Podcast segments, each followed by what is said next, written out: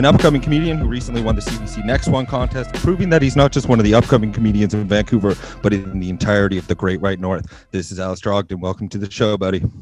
Hey, good to have you. having me. Yeah, Thanks awesome. much.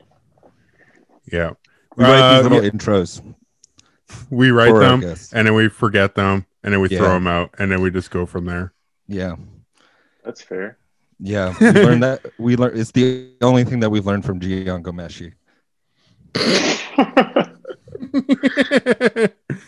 So, uh, when you're the next one, um, you're basically now like the up and coming comedy messiah of Van- of uh Canadian comedy. How does that feel for you?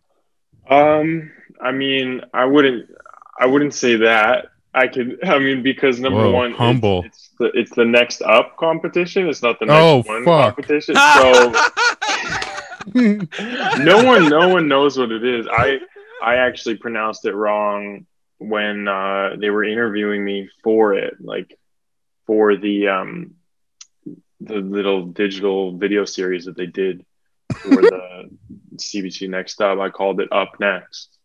They, just, they didn't do a great job branding it, I think. So, like, I won the prize in the competition and stuff, but it didn't really equate to much of a bump Mm. anywhere other than just having like a couple more comedy credits. That's about it. Unfortunately, I, I guess you need to like I guess the real barometer of what it means is who was up next last year. oh, there's there hasn't been. That was the first and o- Yeah. maybe only time they do that competition. Wow. Uh, That's which I guess makes it more special, sort of. yeah.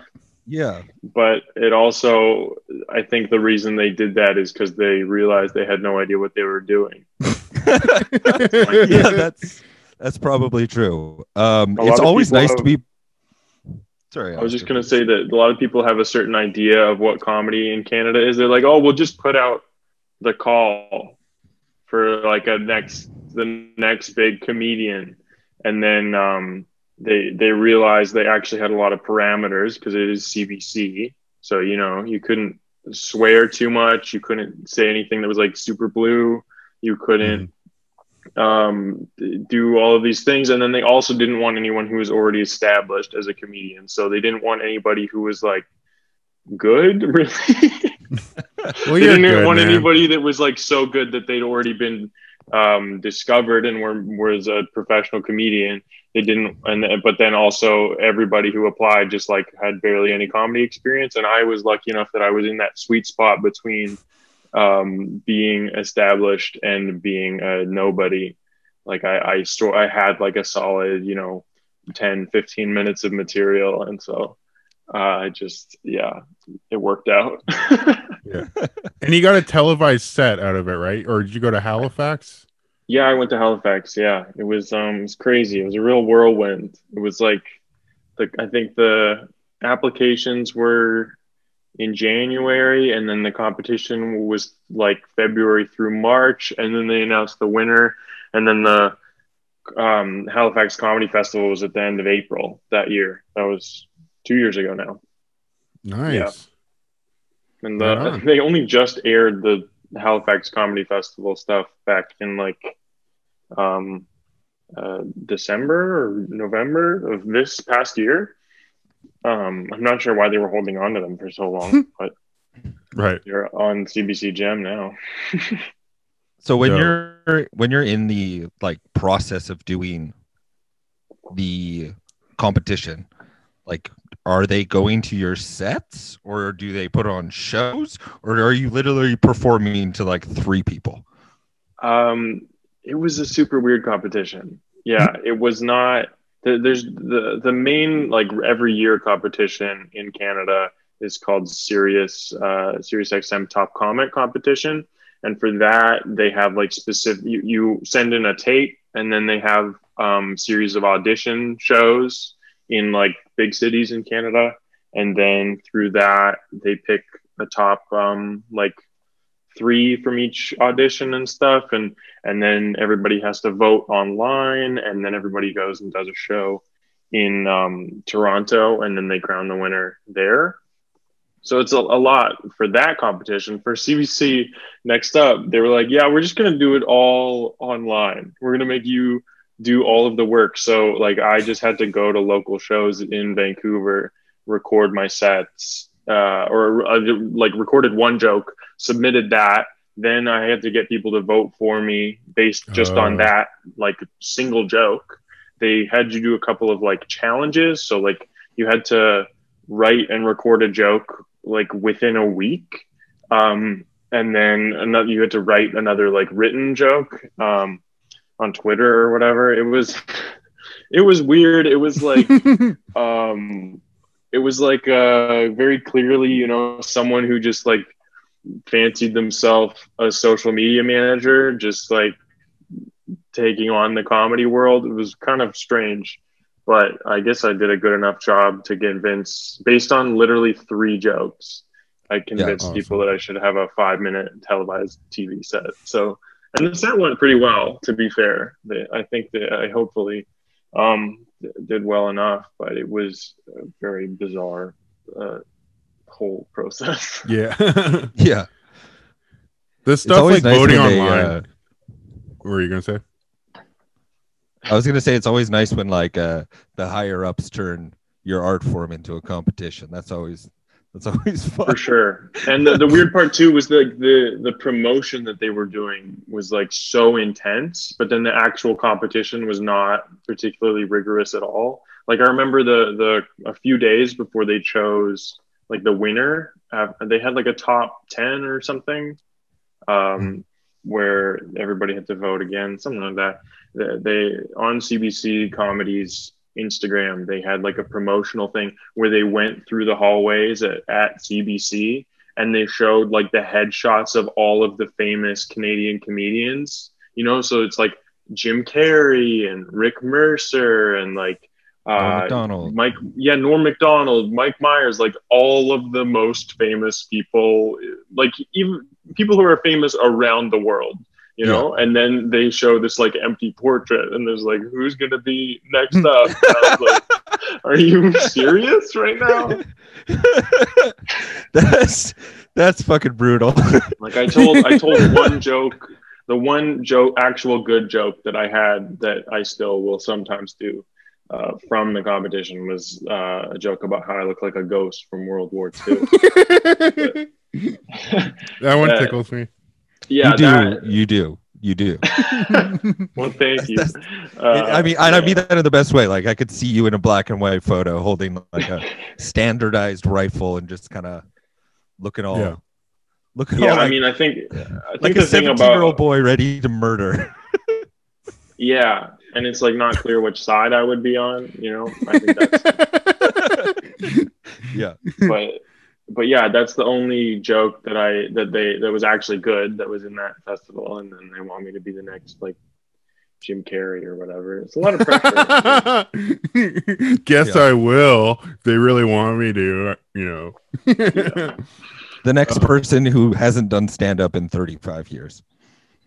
Yeah, the guy who just paints all day in his garage. Yeah. I mean that's kind of what I have had to do this year. Yeah. Just Uh, made the transition from pre-famous Jim Carrey to post famous Jim Carrey. Yeah, yeah. You skip the middle part. they- they- Skip the middle part. Yeah. uh, How's that been But- for you? Is it hard not getting up on stage? yeah it's been it's been weird um there for there was a real like identity crisis there for a while you know uh where i was like uh, you know i can't really call myself a comedian anymore you know even before um the pandemic i was having to um like i felt like in order to call myself a comedian i would have had to be doing a set that night you know otherwise i don't really feel like a comedian but um yeah so i i've been sort of trying to keep the gears turning and, and keep myself sharp, like writing sketches and stuff. And then I work for um, Blind Tiger Comedy, uh, that, which is like an improv and sketch school in town. But I don't like, I'm not teaching for them. I'm just doing their, their social media and some like producing work. Um, so it's, I've been doing a lot of comedy adjacent stuff. Um, but I, yeah, it's, it's been very strange. I've missed it a lot. Yeah. yeah. Alistair had some like great shows right before the pandemic. Like uh, Comedy Pants was like one of my favorites to watch. Um, there were such like really cool, interesting shows, and uh, and I would usually see Alistair at this like open mic I do uh, called Magic Mike, which was a lot of fun. It was like um, off Davie Street, which is known as the Gayborhood in Vancouver, and it was a really cool crowd. It was a weird crowd, but I really enjoyed it. Well, thanks. Yeah. Yeah. No, Magic Mike. Magic Mike was was fun. It was, um, you know, uh, it was despite it being in like a super friendly neighborhood, it was a very tough open mic. yeah. Not easy by any stretch of the imagination, but yeah, me and um, uh, and Jenny? Jenny Jenny Hall now. Uh, we we would co-host that that show and um, Mhm. definitely learned a lot performing to like eight people or whatever but there were some very sort of intimate shows there it was really nice yeah, yeah. i miss that place too That's the thing about stand-up comedy is like supposedly the rule with live performances. Because when I was a kid, I did some plays. Is that you only go on stage if the amount of people in the audience are greater than the amount of people that are in the play. But with stand-up, if there's one person there, you still gotta you still gotta go up if you follow that rule. You know what I mean? oh yeah yeah that's um yeah i mean it's still i feel like there should be the amount of people that would be in a play in the audience for a stand-up show if that makes sense like you Yeah. could do a stand-up show for three people but it's probably going to be bad you Yeah. know it's like This It's show does not- not. This show does not follow that rule. We have two people on the show, and only one other person listens to it. So, you know, it's not a hard and fast rule. With, I think, anyways. Yeah, we're considered I the worst podcast in the world. I was trying to actually figure out what the vibe of this podcast is. Like I it's not like I did a lot of research, but you know, just based on the name alone, Stud City, I was like, I don't know.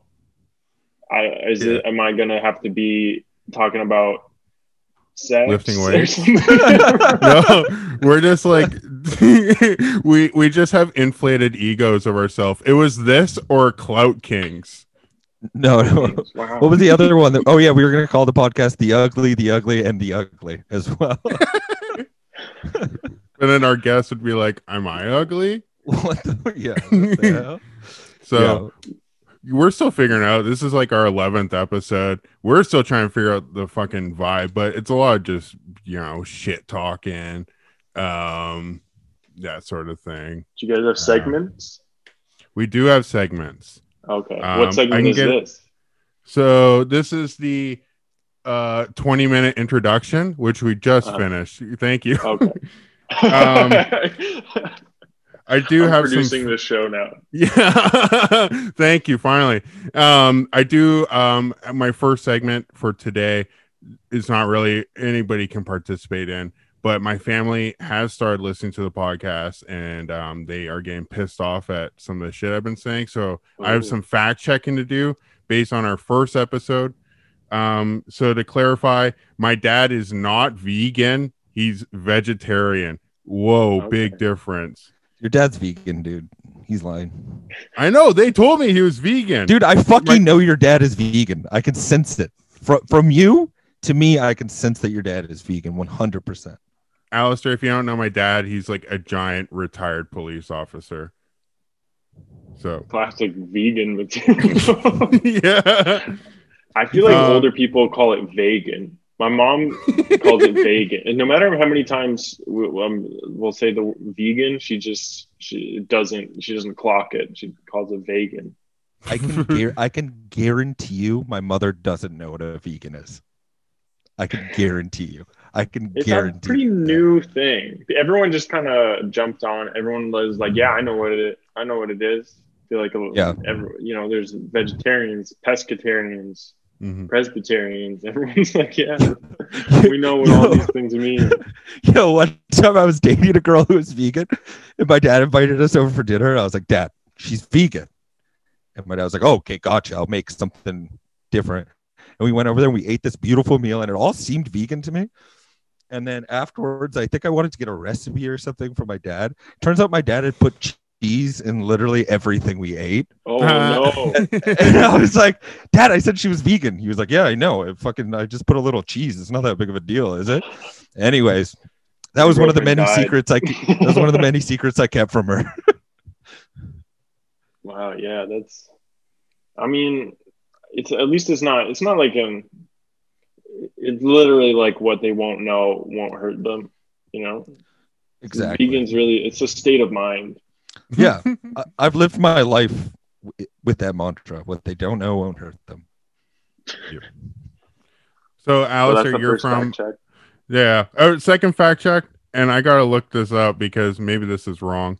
Um, my sister claims that Netflix did not convert my family into veganism. My mom's oncologist did, and I should probably look up what an oncologist is That's a cancer doctor, I think.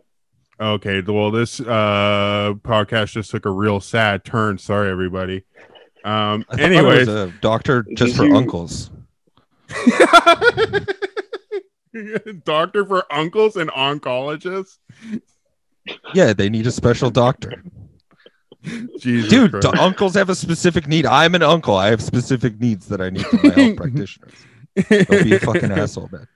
Uh, um, well, that's one of our segments. We got some other shit coming up. We got riddles that are impossible that I write. But uh, first, uh, Alistair, you're from Victoria, right? Actually, well, not exactly. So I I am originally from um I was born in Toronto, lived there till I was two. Then I moved to Burnaby, British Columbia, then to Port Moody, British Columbia when I was 13, and then Okay. graduated from Port Moody Secondary, then went to Victoria for university and then came back to Vancouver and been living here since um 2018, Okay. So you went to UVic. Yeah, yeah. So i from the comedy scene, a lot of people still think I am from Victoria because it's kind of hard to explain. Right. I'm not exactly like I. My comedy birth came in Victoria. That's where I started comedy. So, so Cool. in, in that respect, I'm from Victoria. So you took creative writing, I think, at UVic. So we got some real collegiate people here because I went to film school here in Art Institute. Uh, Bo took journalism at um, Baghdad Community College. so it's a real meeting of the minds here. You know, we got some galaxy brain going on here. That's not true. That's not true. I took one journalism course. I have like a grade nine education. It's really funny. For a professional writer, I am horrendously uneducated. Like horrendously. At Baghdad Community College, that's that's the part you're not going to fact check. It's not true. I didn't go to Baghdad for community college. I went to Baghdad because of the culture. Was that before or after Thailand? I did live in Thailand for a year. That's true. Nice. But you Well- haven't been to Iraq. No, Okay, I just want to This clarify. kid's lying to me. Anyways, no. I don't Uh, know your guys' backstories, so like, I'm pretty. I'm in a pretty vulnerable uh, situation at the moment. Like, in Alistair, terms of just under- assume- knowing which riffs and, and bits. Just assume We're- everything that comes out of both of our mouths is just complete fucking bullshit. Especially Okay. Cody. um, well, uh, what were you gonna say? I have no idea what I was going to say. this is a, this is gonna be a ridiculous show. Just tighten your shoes. Um, well, I guess I was gonna ask you. I thought you grew up in Victoria, so I was gonna ask you, but maybe you have. Have you ever visited the Beacon Hill Petting Zoo? Are you aware of this place? Yes, I. I've got a sort of weird story about the Beacon Hill petting zoo. I Oh, haven't been into the Beacon Pet- Hill petting zoo, but I acted uh, in a music video that was filmed uh, just near the Beacon Hill petting zoo. Really? Who was the artist? Do you know?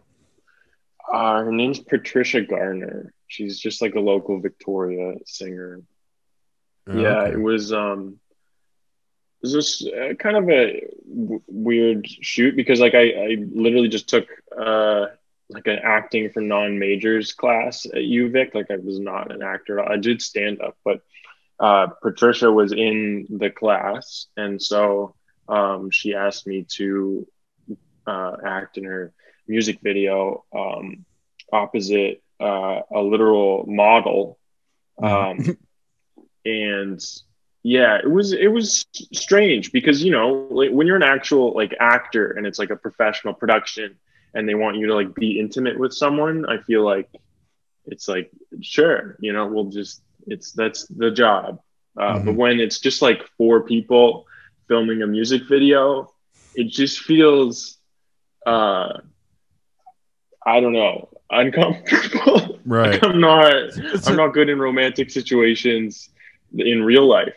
So doing it for for the camera was um, very strange. You know, there's there's one of those shots um, in the video. We, you know, in like every romantic movie where uh, they've got someone's high, uh, underneath the sheets. You know, you you see like the the Yeah. point of view, and you look at the love of your life underneath the sheets, and the sheets are like billowing and stuff. So I, I was in one of those um, where they literally, I'm just like lying in bed trying to look intense, and they're just like billowing the sheets. Did they have like a boombox with the sound, like the song going on over and over again, sort of thing? Set the mood. um, no, because we didn't have to lip sync or anything. It was Oh, kind of okay. like a storyline. Um, it was like a sort of a rom like like two people make eye contact at a party, and then the story is like, what if they got together, but then they don't at the end. Um, Gotcha. yeah and also Uh, during that That's a music story video heartbreak. Uh, yeah for sure for sure definitely definitely got a lot of tears flowing with my performance uh, yeah there's definitely some melodrama you can't really tell because it's quick cuts because it's a music video but if they stayed on any of the shots they would probably be hilarious because I had Yeah. no idea what I was doing. You know, there's a scene where I'm supposed to like storm out, and just like I smack like I think a red solo cup off of the counter or something like that. I don't know. Yeah, it was a fun time. But yeah, at the, in the scene where I'm um like it's a New Year's party and I make eye contact, and then we have like this like kiss. Um, the when we filmed that kiss scene um, the model's like actual boyfriend was there and uh, so it, we had a few like extras and people and like the band was there and he was like sort of one of the extras so he was just like there just like watching us kiss and he was this like big very intense dude and Mhm. so yeah he was just like staring daggers at me the whole time when and they're like okay action and i just go in i'm like i'm i'm so i'm sorry sir Permission to act, please. yeah You should have asked him for pointers. Like, what type of shit does she, she, she like? That's, that's he would have loved that. tongue no tongue what, uh, what am i going for here Hand Yeah, yeah, yeah. goes. Mhm. Yeah, but you've acted in a couple things. Like you uh, did an Amazon commercial, and uh, that was yeah, cool I've done a couple of things since then. Generally, I just play the. Um, well, I think that music video was the one sort of departure from that, where I was like supposed to be a genuine love interest, but most of the time it's just like, oh, this guy's kind of a dork, but sort of adorable dork, you know. That's that's my my type, I guess. So that's what I I sold out for a commercial for um, Amazon for. Uh, it's not selling. I was boy man. on train. boy on train. Mhm. Uh, that might be the title of this episode. That's fun. I like that. Yeah, it was a weird audition process. It was um, the the the character description when I went in for the audition. I didn't know that it was an audition for Amazon. They didn't tell me ever. I think I just Mhm. like kind of figured it out. Um, but the the it said boy on train, and then the description was just um, Daniel Radcliffe type. Uh, and then in all caps, it said, not the best looking guy.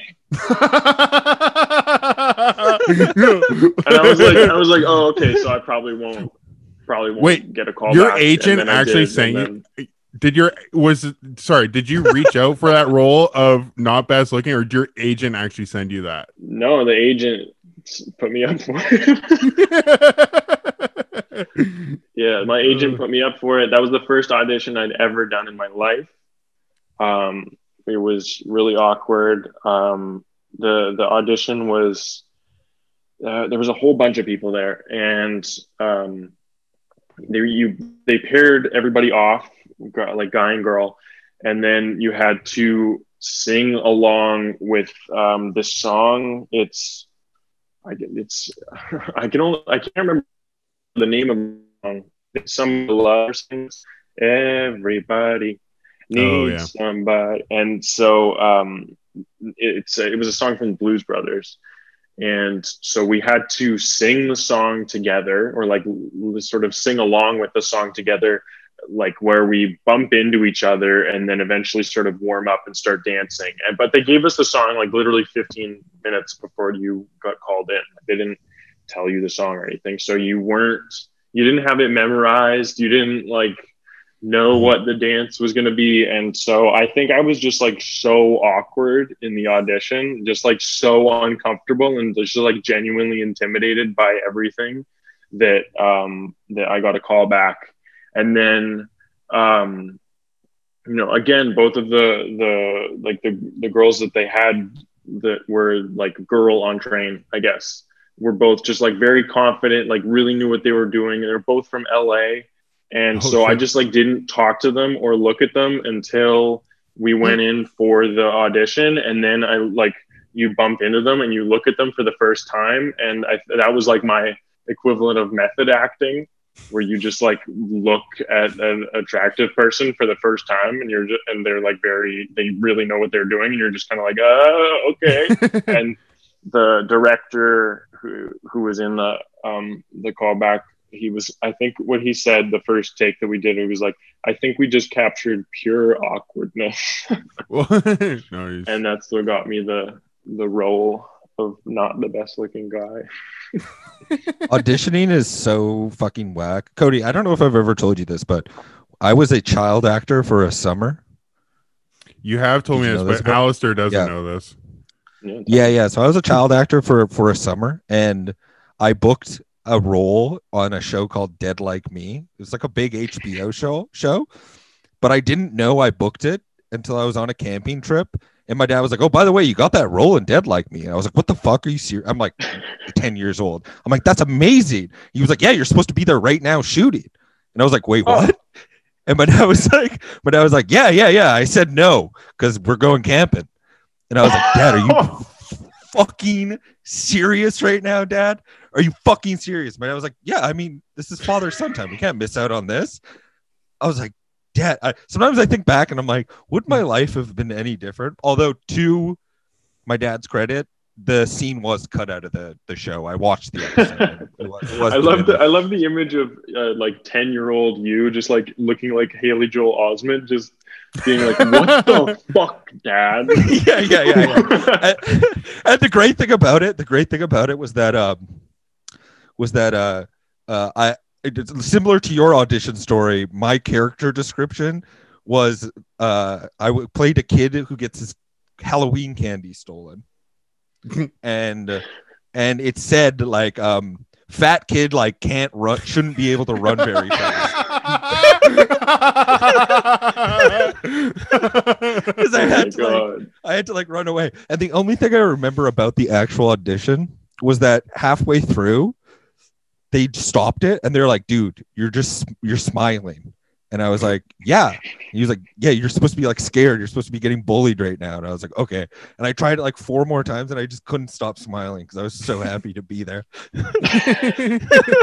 That's yeah. I mean, and you, but you still got it. So you just were that adorable I, little kid. I fucking got it. Yeah. Nice. I, well, uh, no, I didn't. Somebody else got it, but right, I did but, get offered the role. Yeah, yeah, you're you were too um, exclusive at that point. You know, you're only yeah. you were only taking um, uh, feature films, so lead roles. Um, yeah. I was yeah, like, the, sorry, the, I'm a little busy. you gotta go camping, filming yeah. The Revenant. yeah. I was like, at this point, in my, I was like, at, at this point in my career, family is the most important thing to me. So. Yeah, exactly. The other two, I had like two or three other auditions after the Amazon one. I just bombed all of them. That was honestly a fluke. My my agent dropped me. this oh, summer. really? Oh shit. yeah, I think it, it's because it's because I was like signed with an agent, but I was just on their commercial roster, so I was basically with like the assistant was the one representing me, and then the Mm. assistant stopped working or like moved away or something. And they couldn't hold on to, you know, their prize talent. So I'm Shit, man. It's so busy out now that I know. kind of- that sucks. There's like like actually like a shit ton filming like in town now. Yeah. Oh, Yeah. I know. Yeah, I, I need to. It's basically like I don't have any acting experience, and I don't have quite enough like, um, uh, like co- com- comedy experience to to be like, hey, you know, take me on. I can act. Um, Yeah. so I, I get. I should just. I should just bite the bullet and just apply straight for commercial rosters. But I've been applying for like principal talent, but this is all very in the weeds. You, you guys got a lot of the, there's a lot of industry listening to this podcast. Yeah, well, w- well, I work in the industry um as like an assistant to like a producer, and we're both screenwriters. Bo's just famous or like friends with a famous guy, so that's uh, what he's got going on. We're we're a lot like the outskirts of like people in Entourage. That's our You're that's fr- our jam. You're friends with a famous guy. Is it Beck Bennett? Because I'll be honest, when I saw the email from Bo Bennett, I like I stopped for a second. I was like, "Is this this is the guy from SNL emailing me right now?" Yeah, yeah, Like, how does he yeah. I go by a I go by a pseudonym for this podcast, but Mhm. yeah, I am Beck Bennett. yeah, I just When it- um, I diet down for SNL, and then I, I bring the weight back up for the podcast, and then diet down for SNL. That's kind of yeah. Yeah. Whenever I tell like somebody I, actor. whenever I tell somebody I have a podcast with Bo Bennett, they're like, "Oh, I know him." I'm like, no, you don't. He's a psycho. a lot of our show is just Bo admitting to crimes. Yeah, that's true. I've done a lot Um, of shady, shady stuff in my life. Um, What's one that you haven't said on the when we were- show yet? Well, I was. This actually doesn't have much to do with me. This is more of a story about my father. But I, I wanted to Oh. tell it when we were talking about Davie Street because this is pretty funny. So, in the newspaper Xtra, somebody wrote an article about the history of Davie Street and why it's become like a gay empire street, which is fucking awesome. And in the article, they talk about the fact that there's this like folklore about um, Premier Davie and that he was a notorious, um, the first open homosexual in the history of like BC government or some shit like that, right? And about, I don't know, 20 years ago, my dad wrote for the West Ender. He, he had an opinion piece in the West Ender that was incredibly controversial. He said a lot of crazy shit in it. And in this article on Xtra, they found that the uh, first mention of Premier Davie being an open homosexual was in an article that my dad wrote. And and my dad sent me the article was like, "Yeah, I just made that shit up." Mm-hmm. And it's been like re it's been rewritten in like academic papers. It's been rewritten in like hundreds of articles. And it's all just stemmed from my dad's article where he just couldn't he didn't know what to write, so he just wrote an article about Premier Davie Davie owning a bathhouse. Look how easy it is to spread fake news. yeah, it's entirely untrue. What year was that too? When my Like dad the wrote it, probably no, no, no, no, probably in like '98 or something. Jesus, what a salacious. I mean, I, I worked as a journalist for a little while, and I know that for a fact, like, so much, like, there's not enough writers in BC. So it's like super hard to actually get like sources and stuff like that. Yeah, So, you know, a lot of times you'll just like Google something, and then, you know, the, the farthest back you can go is like an article from, um, the, the like 2000s or something you're like i guess that's just the gospel that's just what we're gonna go with yeah, yeah, yeah. You you quickly learn that almost everything is fake. yeah it's uh yeah it's weird What was your Yeah. like journalism like? Like any uh, crazy shit happened to you or get in trouble at all?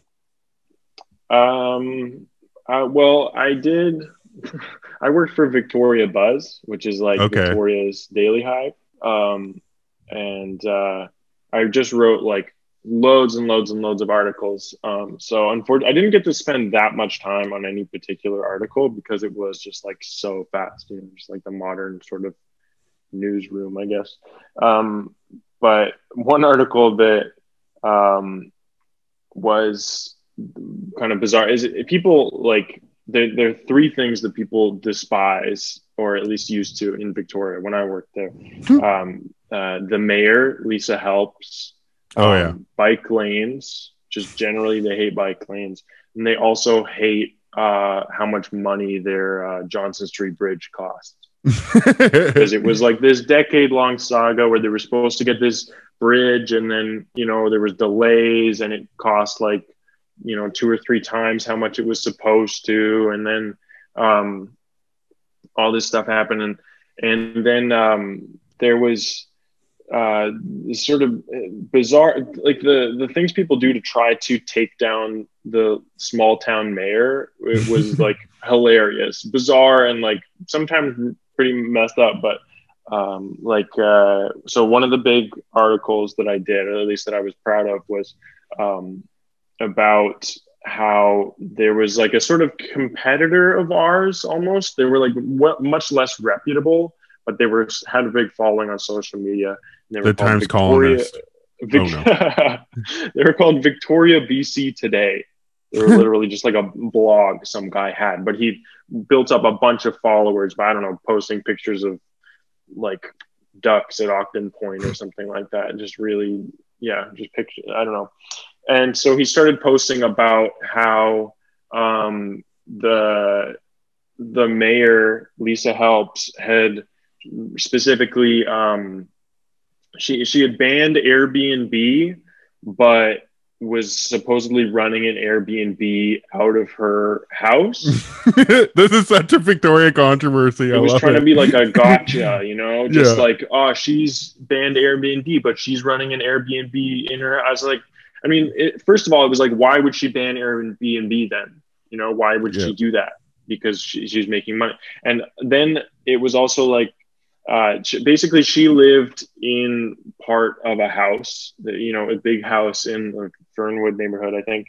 And then there was this um, uh, mother and daughter that lived in the other part of the house and the the the Victoria BC today we were just talking about like insinuating that there was some kind of like lesbian like the two of them were in a lesbian relationship and stuff and I so I wrote this whole article just like debunking this insane claim um and uh yeah I think I think Victoria Buzz actually like amalgamated Victoria BC today's following and just like got rid of whoever was running that account eventually. We just like ate them up so nice. that- Yeah, that this is- good. good but yeah. I love how Victoria Yeah. specific this is show's getting because like I'm born in Victoria and all my family lives there. So it's like the controversy on my like dad and uncles will talk about be like, hey, this fucking guy that works for the city bought a wood chipper with our money, and then they'll just like rag on that for The- weeks and people weeks. ha- hate the local government there the funny thing too to me is that people would comment on the articles anything like that might have been about lisa helps they called her mayor moonbeam as though that that's like the big like um like it's that was their equivalent of calling donald trump a cheeto they're like oh it's mayor moonbeam but like moon that's such a cool name you know like moonbeams Yeah, are that is a sick cool have you seen a moonbeam they're beautiful like why would you Yeah. insult someone by calling Yeah, yeah. that. But uh, but Alistair, yeah, you did weird. you did something you you did something that I've always wanted to do, and I just want to know viscerally how it felt. I've always wanted to crush a small business in my hands. You know what I mean? I wouldn't call them a small business. It was basically yeah, yeah. You someone- crushed them. You crushed them, Alistair. Nailed was them to the boards. It was some man Yeah. in like the middle of Vancouver Island who was just uh, making money off of uh, Google ads, like clickbait stuff. You know, like Yeah. that's all that it was. Is him him trying to like get the dying, like you know, he because he had like forty thousand followers, and then he'd get like twenty likes on something. You know, like maybe a Yeah. hundred if it was like really scandalous. You know, so he like really wasn't using the platform well at all. Um, but yeah, that's that that uh, I think they, they probably paid him out. Like it was after my time that they they took over but uh, yeah, it was um, it was weird. I, lo- I could talk about Victoria local politics and stuff for for ages. I still write the um, the April Fools articles for Victoria Buzz, so um, oh, cool. I'm hoping I'll be able to write the one this year. The fir- first year I wrote one, it was the year the Johnson Street Bridge had just been completed and it had just opened. And the article I wrote was uh, Johnson Street Bridge to, to be converted entirely into bike lanes. That, got the, that got the people riled up. Um, yeah, there was that. And then there was one one year where um, there was like a, a gnome there was like a gnome that was going to be like demolished somewhere in Oh. the middle of Vancouver Island.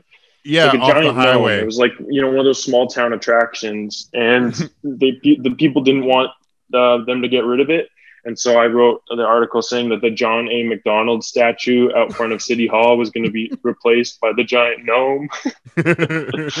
Um, and then this last year, I wrote um, an article about uh, how Prince Harry and Meghan Markle's Vancouver Island mansion uh, was up for sale, uh, but it was filled with suits merch, just like random suits shit everywhere. You know, like bits The of TV show. carpeting from the set, just like all this random garbage from suits, and you had to buy it with the house. You couldn't get rid of it. Just anything to rile up uh, the population of Victoria. What are Yeah. you thinking this year, man? April 1st is coming up. I Uh, don't know. I haven't even really thought about it yet, you know, and I'm not sure. I need to check in on on the pulse of uh, Victoria local politics. I know there was a little scandal there because one of the um, the city councilors went to Africa to visit his family or something like that.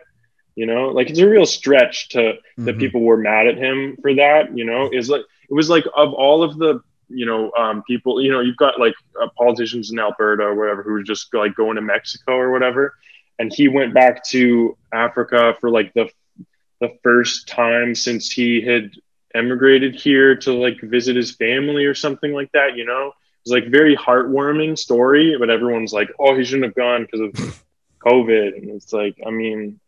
I guess I guess not, but like Also, Yeah, I don't know could- if you know anything see- about. I don't know if they know anything about. Africa, but there's worse shit you can get in Africa than COVID. I'm just gonna be completely honest. yeah, I My don't, friend I don't got malaria three times.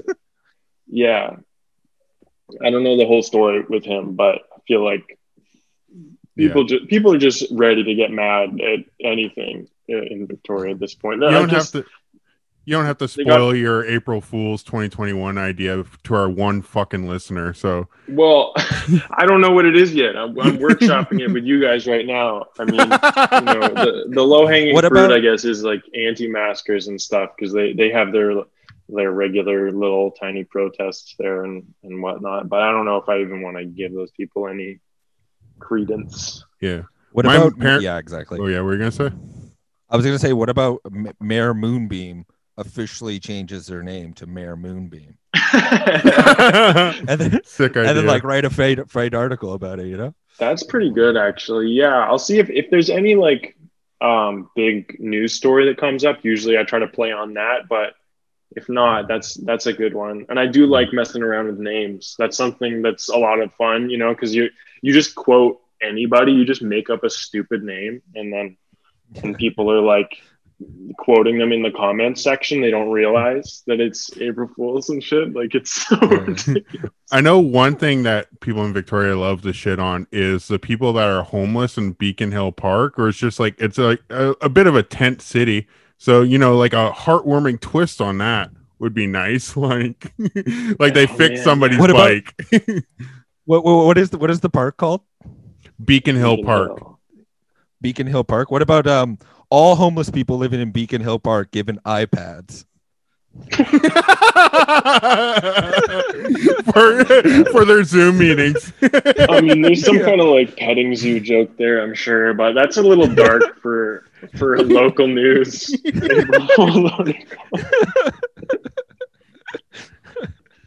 oh god, Uh, yeah. Yeah. Yeah. You know, you know what's crazy My about da- Beacon Hill my- Park? Sorry, Cody. This is a, a true story about Beacon Hill Park that my family has passed down on me. Is apparently my aunt. It's a giant park if you've never been there, Bo. It, like right in downtown Victoria. But apparently my ancestors used to own it, and then they sold it to the government. But I have no fucking clue what happened to that money at all. Because like I grew up fairly poor, and it's like I'd ask my grandma, I'm like, "What happened to this?" And then she'd be like, "I don't know. Your dad wanted like Nike shoes." That sounds like a very like white people um, legend. yeah. You know, Yeah, white yeah. People, white people just say they owned a whole park, and people are like, "Yeah, I guess." Yeah, yeah, yeah. Yeah, yeah, yeah. Cody, super my- white. Yeah, my ancestors owned Alaska. yeah.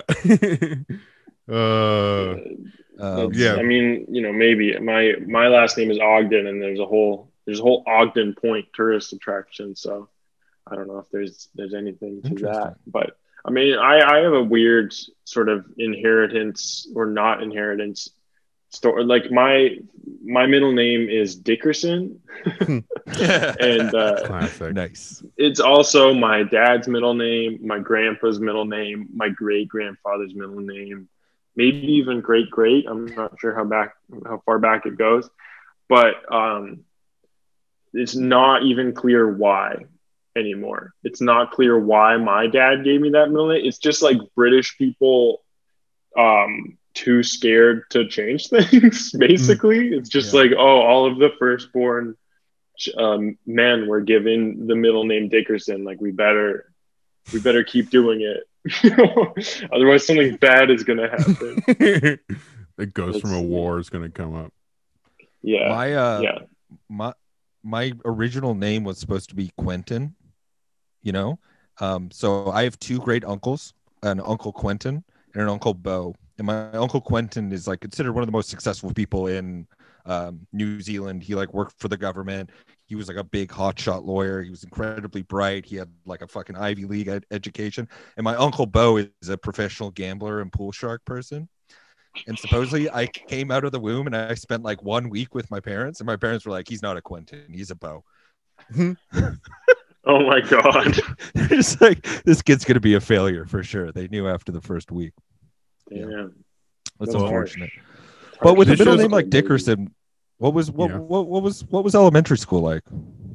I mean, I didn't go around broadcasting that that was my middle name. You know, you can you can hide a middle name pretty well. You don't have to Mm, tell yeah. anybody. Um, yeah, I feel like Dickerson Dickerson is like it's embarrassing, but then it also does have like this weird sort of aristocratic edge to it. It's it's a bizarre bizarre name. Um, but yeah, I just kind of tried to embrace how weird and funny it is. That's the best. That's the best way to approach uh, bizarre Yeah. sounding name. I think. You know, you just kind Yeah. of have to accept it and and move on. I I'm No, not for sure. name my kid Dickerson. Dickerson. what if you named him Dickerson Dickerson Ogden? That's yeah. No, that would that's that's been that's been riffed. That's been riffed many a time. Yeah, figure it Oh, out. really? Bo. I'm sorry. I'm sorry. I had no idea. But that is the best way to combat mean bullies is to embrace your your flaws or your insecurities, you know? It's true. Yeah. That's why yeah. I came on this podcast. Thank you for opening up. Well, you also have a great podcast too about like opening up uh called Cry with Me. I fuck, I should have wrote that down. Yeah, I like yeah, that one a lot. Cry With Me. Yeah, we um we're gonna basically what happened is we started the podcast but Cry With Me where we talk me and my girlfriend um are the hosts and we talk about the things that make us cry and the things that make our guests cry. And uh then like three episodes in or four episodes in, um the pandemic started and we were like, we can't we can't keep doing this right now you know? Like as the as the world is falling apart talking about things that are making it it's just it was just like doubling down too much. So been on a long hiatus since um since the pandemic hit but we are coming back now. We, we you know i got this mic stand i got this microphone and stuff so uh yeah we have, yeah, got a proper setup Dope. hopefully get What do you recommend some for momentum. somebody who like hasn't really cried in like years? Well, I'm that's the thing is that I haven't really cried properly in a long time either. Um, and then my girlfriend cries like regularly. She's an actor, so she can cry on command if she wants to. And then she Mhm. also is just has like a healthy relationship with crying mostly. Um, and so that's I'm trying to figure that out through the podcast, basically through interviewing Oh, that's people awesome, man. and like seeing what what works for people. Because yeah, I definitely I have the British background and disposition, which is very like sort of stoic and nervy and not emotional at all. And uh, yeah, I don't. It's not um, um, great. It doesn't feel good to not cry. The times where I have cried, it feels good. So I'm like, I want Mhm. that. But anytime I, at this point, it's been the, the last time I like really cried was when my girlfriend moved uh, to Toronto because we were both in Victoria. She graduated a year before I did, and then she moved to Toronto when I was still in Victoria, and that was when I had a like a big cry, and it felt like amazing. it was really sad, obviously, Yeah. but then afterwards, I was like, oh my god, why haven't I been doing that the whole Yeah. time? But then I just couldn't bring myself to do it. You know, it has to be like some big life changing thing in order for me to to cry. Um, and Yeah. so yeah, it's like, and and now anytime I even start to well up, I I am in it, and then immediately my, my brain just goes, oh look at you, you're crying. This is oh oh my god, look, this stuff is, hasn't happened in such a long time, and then I start overthinking it, and then I get out of like into my head, and then I start I don't really follow through with it. I guess. Yeah, that happens. It's hard to, me. get that real good cry. hmm Yeah. Yeah, I always get the voice of my dad in my head, like, you're 12 years old, don't cry. You know, like, "Oh, okay.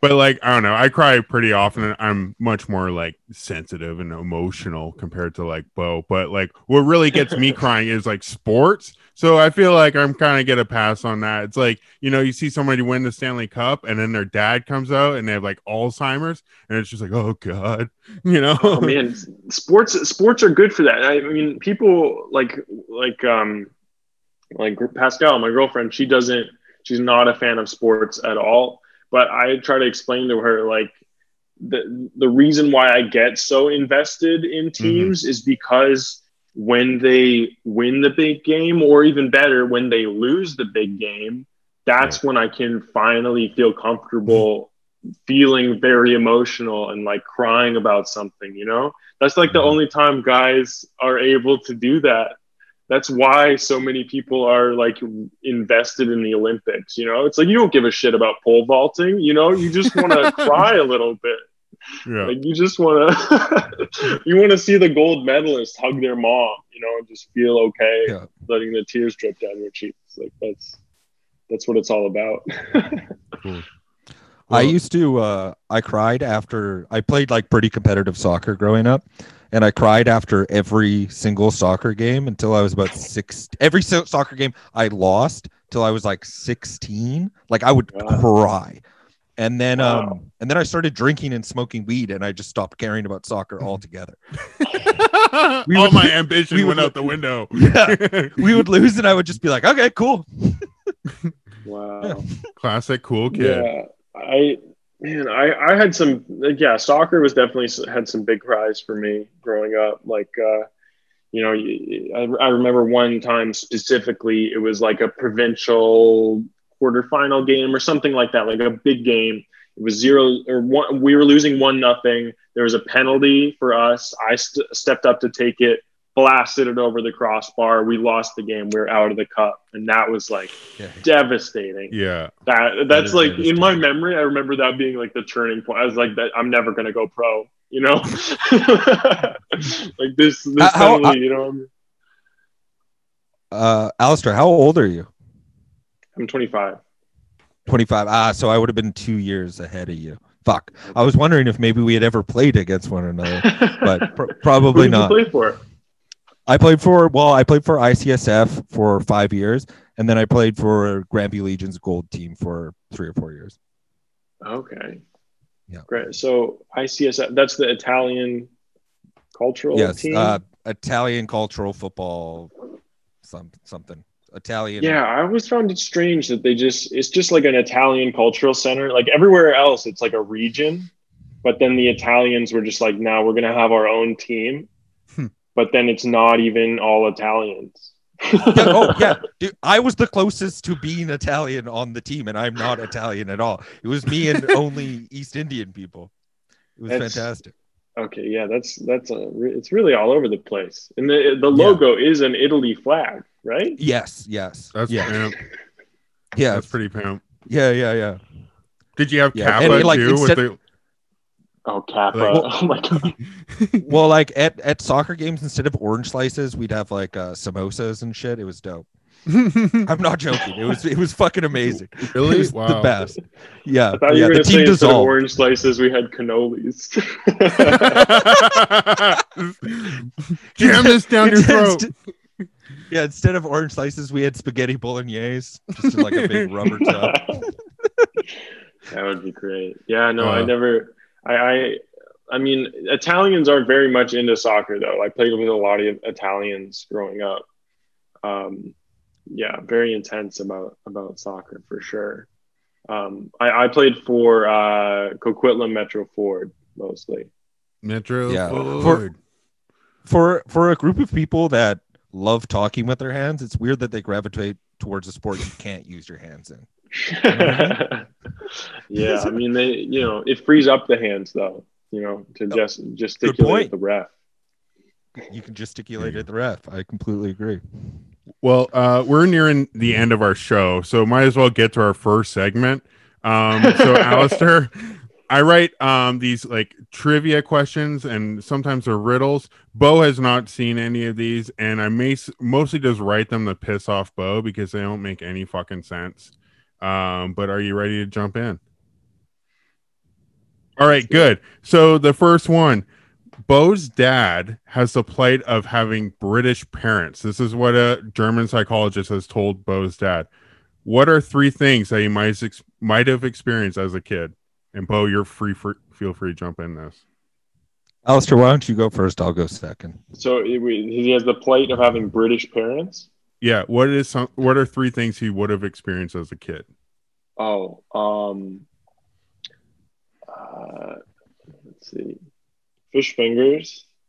uh, Fi- fish fingers? fish fingers. Um, uh, boarding school. Uh, if if not boarding school, boarding school vibes. and um, and a stiff upper lip. What are fish fingers?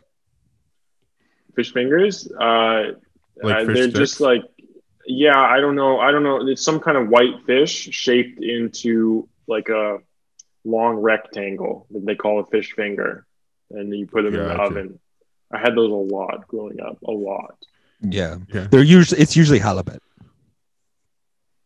It, it's not halibut. That's way too Halibut's fancy West Coast, isn't it? Or is that in in England? I just made something up, and I was hoping nobody would call me out on it. I'm sure there are halibut fish fingers, but that's for that's for like the the queen. The queen has halibut fish fingers. Yeah, yeah, yeah. Everyone else Yeah. is having like, you know, below whatever below cod is, where they just call it white fish. They don't even Yeah, yeah, yeah. specify.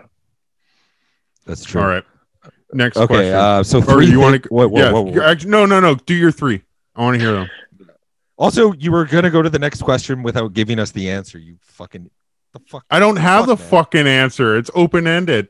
Some of these Cody, don't always you- have an answer. Okay, dude, I'm fucking sick of these segments. If you keep this shit up, man, I'm gonna fucking freak out, dude. I'm Come over here. Freak out. Right, fuck. Okay, Okay, three let me things, let me do three. Okay, OCD, um, um, the inability to connect on an emotional level, and That- um, yes, that one. yeah, and dad never shows up to any of their soccer games. Is that one true? He only shows up to the football games. uh, English people suck. Okay, okay, next question. True or false? Always listen to a flight attendant during the safety announcements. I mean, I feel like uh, you know, true. You should, you should, Mhm. but nobody does. You know, at this point, I've tuned it out. You know, I feel like if yeah, that's the you you'd listen to that if it's like your first time on a plane, but after that, you just completely. That's why they have to go in the aisles and like act it out for you. It's because no one's Okay. listening. Ooh.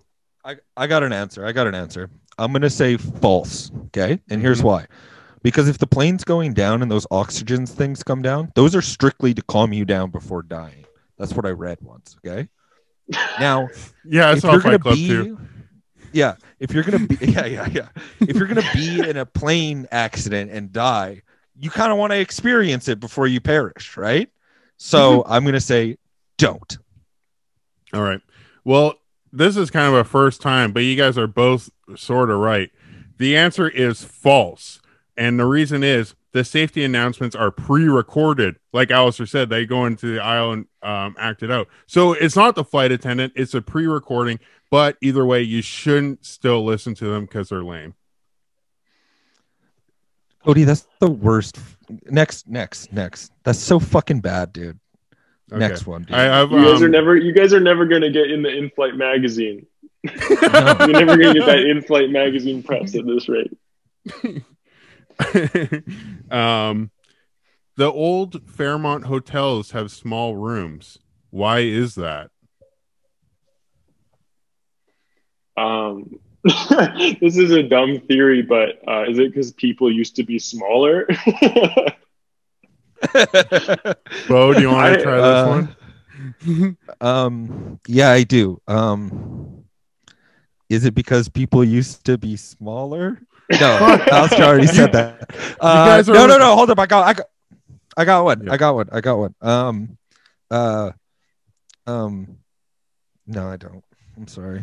Okay, you guys are right. People were smaller. People in the 1930s were all three feet tall. That's true. That's facts. I mean, I I mean, I know that people used to be smaller in like the the Middle Ages and stuff because they didn't have the right nutrients. Mhm. But I don't know about the 1930s. I think people just pe- people just didn't need to be as opulent with the with the big spaces and stuff. They just knew how to make use of smaller spaces. Like Uh, supposedly Napoleon is tall, was tall for that For time. back then, Did your Yeah. dad write that? Oh fuck you, Cody. well, that's our trivia. We got some other dumbass questions, but I won't make you guys suffer. Uh, Alistair, before we go, anything you'd like to plug? um, I think just uh, just Blind Tiger comedy. Um, yeah, if you if you want to watch a show, there's shows. Uh, it's just like improv sketch showcases every Friday, pretty much. Um, or if you want to take an improv or sketch class, uh, Blind Tiger is the place to do that in Vancouver or anywhere now because the, the classes are online.